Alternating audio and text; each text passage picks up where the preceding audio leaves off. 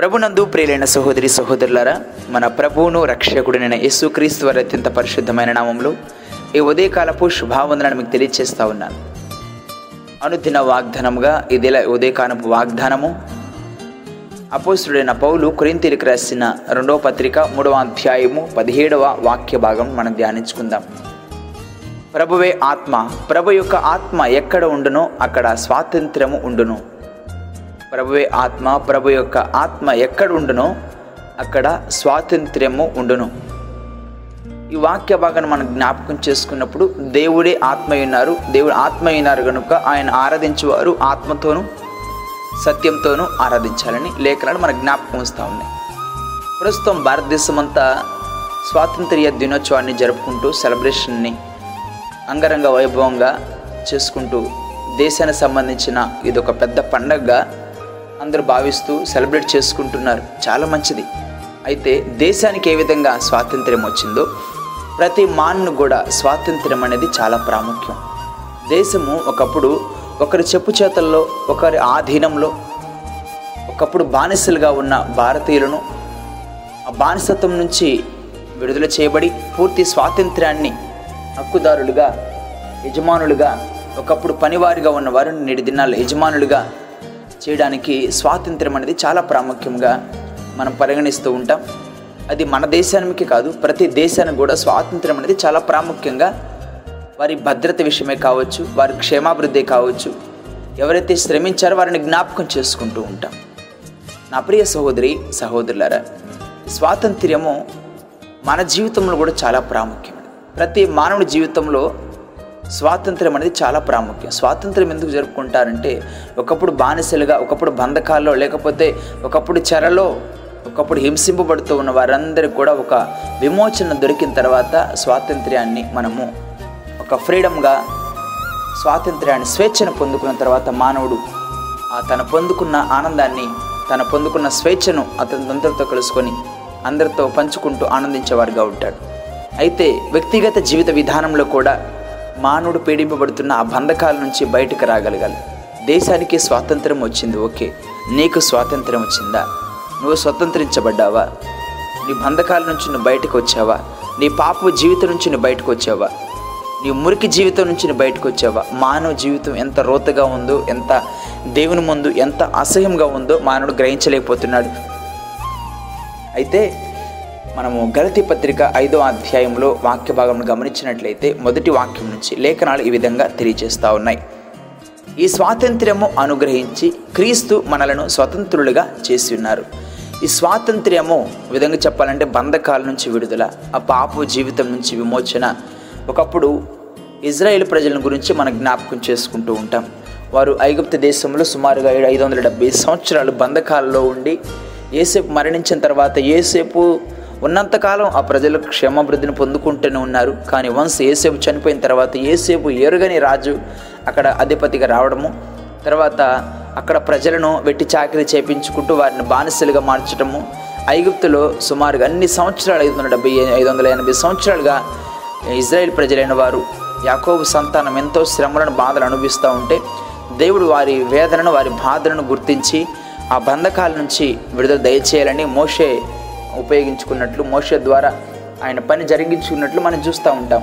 సుమారుగా నలభై లక్షల మందిని ఆ బంధకాల నుండి, ఆ దాసత్వం నుండి, ఆ బానిసత్వం నుంచి, ఆ శ్రమల నుండి దేవుడు విడిపించి విమోచించి, ఎదురేస్తే ఎదురేమో ఎర్ర సముద్రం ఉంది, వెనక్కు చూస్తే శత్రువులు ఉన్నారు. అయినప్పటికీ దేవుడు తను ఇచ్చిన మాట ప్రకారం వారికి వాగ్దాన భూములు వారు నడిపిస్తానన్నారు. ఆ మాట ప్రకారమే ఆయన తప్పక ఆయన వాగ్దానం నెరవేర్చేవారుగా నెరవేర్చిన వారుగా ఉన్నారు. నా ప్రియ సహోదరి సహోదరులారా, ఈ స్వాతంత్ర్యమును మనకు అనుగ్రహించారు. సామాన్యంగా మానవుడు పుట్టుకతో జన్మతహా పాపి ఉండగా, తన పాపముల విషయమై అనేక ప్రయాసలు పడుతుండగా, అనేక త్యాగాలు, యాగాలు, లేకపోతే దాన ధర్మాలు చేస్తూ, లేకపోతే చదువును బట్టి, తనకున్న జ్ఞానాన్ని బట్టి, లేకపోతే తనకున్న మంచి క్రియలను బట్టి అనేక ప్రయత్నాలు చేస్తూ, ఏం చేసినా వీటి వల్ల నేను మోక్షాన్ని పొందుకుంటాను, నేను విమోచింపబడతాను, నేను గొప్పవాడిగా ఉంటాను, నేను పేరు ప్రఖ్యాతులు సంపాదించిన వాడిగా ఉంటాడని గర్వంతో దేవుడి నుంచి ఎలాంటి మేలులు పొందుకలేని వాడిగా మానవుడి దినాల్లో నిడిదినవడం చాలా విచారకరంగా ఉంటుంది. అయితే గలతీ పత్రిక ఐదో అధ్యాయము మొదటి వాక్యాలు గమనిస్తే, పౌలు గారు ఈ విధంగా మాట్లాడుతున్నారు. ఈ స్వాతంత్రము అనుగ్రహించి, దేని నుంచి స్వాతంత్రం? మనకు స్వాతంత్రం ఇవ్వడానికి పాత నిబంధనలో తెలియజేసిన రీతిగా పశువుల యొక్క, జంతువుల యొక్క రక్తము కాకుండా యేసుక్రీస్తు వారు తన స్వరక్తం ఇచ్చి నిన్ను విమోచించున్నారు. నీ పాపపు రోత జీవితం నుంచి, ఆ బంధకాల నుంచి, ఆ దాసత్వం నుండి, ఆ నరక ప్రాయం నుండి నిన్ను రక్షించడానికి స్వయంగా పరిశుద్ధ దేవుని రక్తము నీ కొరకై చిందించబడిందని నువ్వు జ్ఞాపకం చేసుకోవాలి. ఈ స్వాతంత్రము అనుగ్రహించి క్రీస్తు మనలను స్వతంత్రులుగా చేస్తున్నాడు. దేనికి స్వతంత్రులుగా చేస్తున్నారు? ఈ భూలోకంలో మనము శాశ్వతంగా ఉండబోము. పిలిపి పత్రిక మనము గమనిస్తే, పిలిపి పత్రికలో దేవుని వాక్యం చాలా అద్భుతమైన వివరణిస్తుంది. పిలిపి పత్రిక మూడవ అధ్యాయము మనము ఇరవయవ వాక్యాన్ని ధ్యానించినప్పుడు, మౌన మన పౌరస్థితి పరలోకమనందున్నది, మన పౌరస్థితి పరలోకమనందున్నది, అక్కడ నుండి ప్రభువైన యేసుక్రీస్తు అను రక్షకుని నిమిత్తము కనిపెట్టుచున్నాము. చూడండి, సమస్తమును తనకు లోబర్చజాలని శక్తిని బట్టి ఆయన మన దీన శరీరమును తన మహిమ గల శరీరమునకు సమరూపము గల దానిగా మార్చున్నారు, సమరూపం గల దానిగా మార్చున్నారు. దేవుని కళలు ఎంతో గొప్పగా ఉంటాయి. మన పౌర మన పౌరస్థితి పరలోకం ఉన్నది. మనం ఈ దేశానికి సంబంధించిన వారం కావు, లేకపోతే భారతదేశానికి, అమెరికాకు. క్రిస్టియన్ అండ్ హెవెన్లీ పీపుల్ అండి, క్రైస్తవులు పరలోక సంబంధించు సంబంధించిన వారు.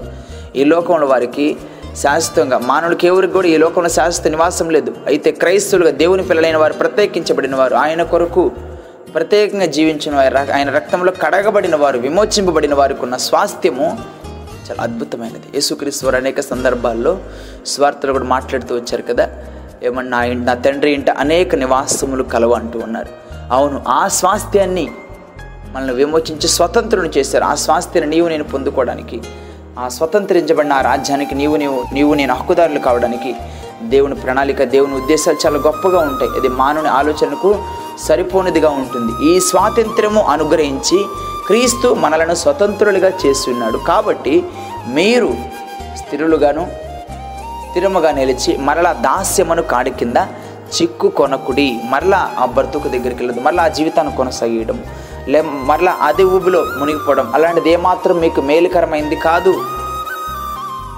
ఒకవైపు పాత జీవితాన్ని కొనసాగించారు, ఒకప్పుడు అలాగే జీవితాన్ని కొనసాగించారు. ఇక్కడి నుంచైనా బయటకు రండి. నా ప్రియ సహోదరి సహోదరులారా, నేను క్రైస్తవుని చెప్పుకుంటూ, లేకపోతే దేవుని పిల్లడమని చెప్పుకుంటూ, దేశంలో ఏ విధంగా అయితే ఎదుటి మనిషిని ప్రేమించరు, ఎదుటి వారి క్షేమం కోసం ప్రార్థించరు, ఎవరైతే క్షేమం కోసం ప్రార్థిస్తారో క్రైస్తవులు అధికంగా దేశ క్షేమం కోసం ప్రార్థించేవారు. సైనికుల కోసమే కావచ్చు, అధికారుల కోసమే కావచ్చు, నాయకుల కోసమే కావచ్చు, దేశంలో పనిచేస్తున్న ప్రతి ఒక్కరి కోసం కావచ్చు, వారు ఏ కులం వారైనా కావచ్చు, ఏ మతం వారైనా కావచ్చు, ఏ ప్రాంతం వారైనా కావచ్చు, ఎలాంటి తెగకు సంబంధించిన వారైనా కావచ్చు, ప్రతి ఒక్కరి కోసం అనుదినం ప్రార్థించేవారు క్రైస్తవులే. కానీ అత్యధికంగా తృణీకరింపబడుతూ, అత్యధికంగా హేళన చేయబడుతున్న వారు కూడా క్రైస్తవులే నేటి దినాలు. గమనించండి నా ప్రియ సహోదరి సహోదరులరా, ఎవరైతే ప్రార్థిస్తున్నారో వారినే లేక లోకము, దేశము తృణీకరిస్తూ ఉంది, అవమానపరుస్తూ ఉంది. ఇది ఈరోజు అనుకున్నది కాదు, ప్రారంభం నుంచి కూడా ఇలాంటి పరిస్థితులు ఎదురవుతూ ఉన్నాయి. అయితే దేవుని వాక్యం తెలియచేస్తూ ఉంది కదా, అయ్యా మీరు ఒకప్పుడు ఇలాంటి జీవితాన్ని జీవించారు, మీరు ఇలాంటి బంధకాల్లో ఉన్నారు, ఇలాంటి దాసత్వంలో ఉన్నారు, ఇలాంటి హేళనకరమైన జీవితాన్ని జీవించారు. అయితే ఎక్కడి నుంచి అయినా అలాంటి బ్రతుకు మీరు కొనసాగించొద్దు. మీరు పాప బంధకాల్లో ఉంటూ, పాప జీవితాన్ని కొనసాగిస్తూ, మేము స్వతంత్రం వచ్చిందనుకొని ఏదో దేశంలో జెండాలు పట్టుకుని తిరిగినట్లు మీకు స్వతంత్రం వచ్చిందో లేదో మొట్టమొదటిగా మిమ్మల్ని మీరు ఆత్మపరిశీలన చేసుకోండి. నేను పాప జీవితం నుంచి బయటకు వచ్చానా? దేవుని కసాయమైన జీవితం నుంచి బయటకు వచ్చానా? అదే రోత జీవితాన్ని గడిచిపో గడిపేస్తున్నానా? సంవత్సరాలు గడిచిపోతున్నాయి, రోజులు గడిచిపోతున్నాయి, వయసు పెరిగిపోతూ ఉంది, పరిస్థితులు మారిపోతున్నాయి. అయినా నాలో మార్పు వస్తుందా లేదా అని మనల్ని మనం ఆత్మపరిశీలన చేసుకోవాల్సిన వారంగా ఉన్నాం.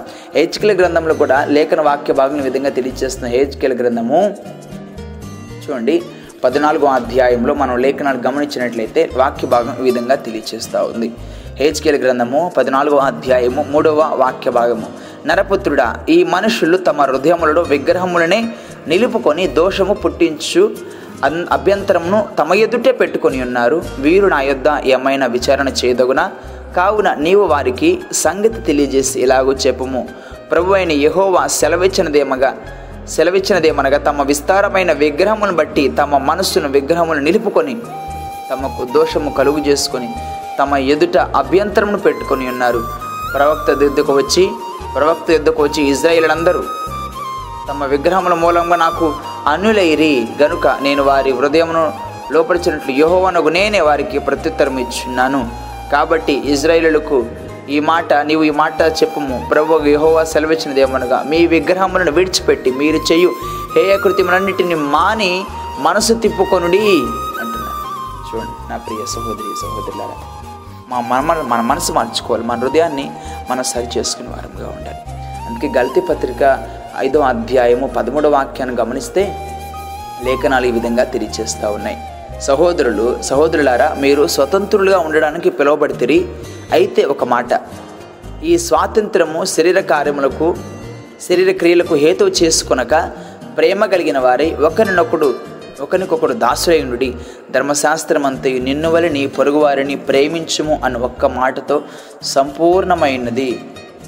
నా ప్రియ సహోదరి సహోదరులారా, ఈ దినాన దేశంలో ఒకరినొకరు ప్రేమిస్తున్నామా? ఒకరికొరకు ఒకరు ప్రార్థిస్తున్నామా?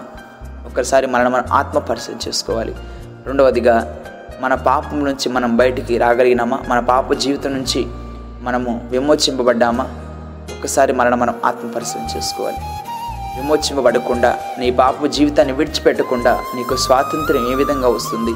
ఒకసారి నేను నువ్వు ఆత్మపరిశీలన చేసుకో. మనిషిగా జీవించవచ్చు, కానీ దేవునితో ఉన్న సహవాసాన్ని నువ్వు కోల్పోయిన వానిగా ఉంటావు.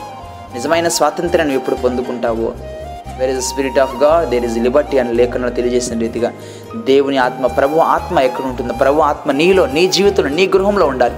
అప్పుడు నువ్వు పూర్తిగా స్వతంత్రించబడిన వానిగా, దేవుని ముఖాముఖిగా చూసేవానిగా, దేవుని కార్యాన్ని జీవితంలో అనుభవించేవానిగా, నిన్ను నిన్ను బట్టి అనేకులు దేవుని వైపు తిరగలుగుతారు. అట్టి కృప ఈ ఉదయకాల సమీపన ప్రభు ఆత్మ మీ అందరికి తోడుగా ఉండి నిత్యమైన స్వతంత్రులుగా నిత్యమైన స్వాస్థ్యానికి మిమ్మల్ని వారసులను చేయునుగాక. ఆమెన్. ప్రార్థన చేసుకుందాం. ప్రేమ నమ్మిక కలిగిన కృపా సత్య సంపూర్ణుడా, మా ప్రియ పరలోకపు తండ్రి, మీ ఘనమైన శ్రేష్టమైన ఉన్నతమైన నామమును బట్టి మీ పరిశుద్ధ పాదాలకు వేలాది వందనాలు, స్తుతులు, స్తోత్రాలనైనా. ఈ ప్రత్యేకమైన సమయాన్ని మీరు మాకు అనుగ్రహించారు, మీకు స్తోత్రాలు నాయనా. ప్రభు ఆత్మ ఎక్కడ ఉంటుందో అక్కడ స్వాతంత్ర్యం ఉంటుందని, ప్రభువే ఆత్మని మీరు వాక్యంలో మాట్లాడుతూ వచ్చారు నాయన. మీరు మాకు స్వాతంత్రాన్ని అనుగ్రహించారు. మరలా ఆ దాసత్వ కాడి వైపు మరలా మేము వెళ్ళకూడదని మీరు మాట్లాడుతున్నారు. లోకం వైపు కానీ పాపం వైపు కానీ మీకు అసహ్యమైన వాటిని మీ జీవితం మా జీవితం నుంచి విడిచిపెట్టి పరిశుద్ధులుగా నీతియుక్తమైన జీవితాన్ని, మిమ్మల్ని గణపరిచే జీవితాన్ని మేము జీవించే కృపనివ్వమని మమ్మల్ని తగ్గించుకుంటూ మీ నామాన్ని హెచ్చిస్తూ మా ప్రభువును మీ ప్రియకుమారుడైన యేసుక్రీస్తు వారి అత్యంత పరిశుద్ధమైన నామములో స్తుతించి ప్రార్థించి వేడుకుంటున్నాం తండ్రి. ఆమేన్. ప్రభు పేరటి మీ అందరికీ వందనములు.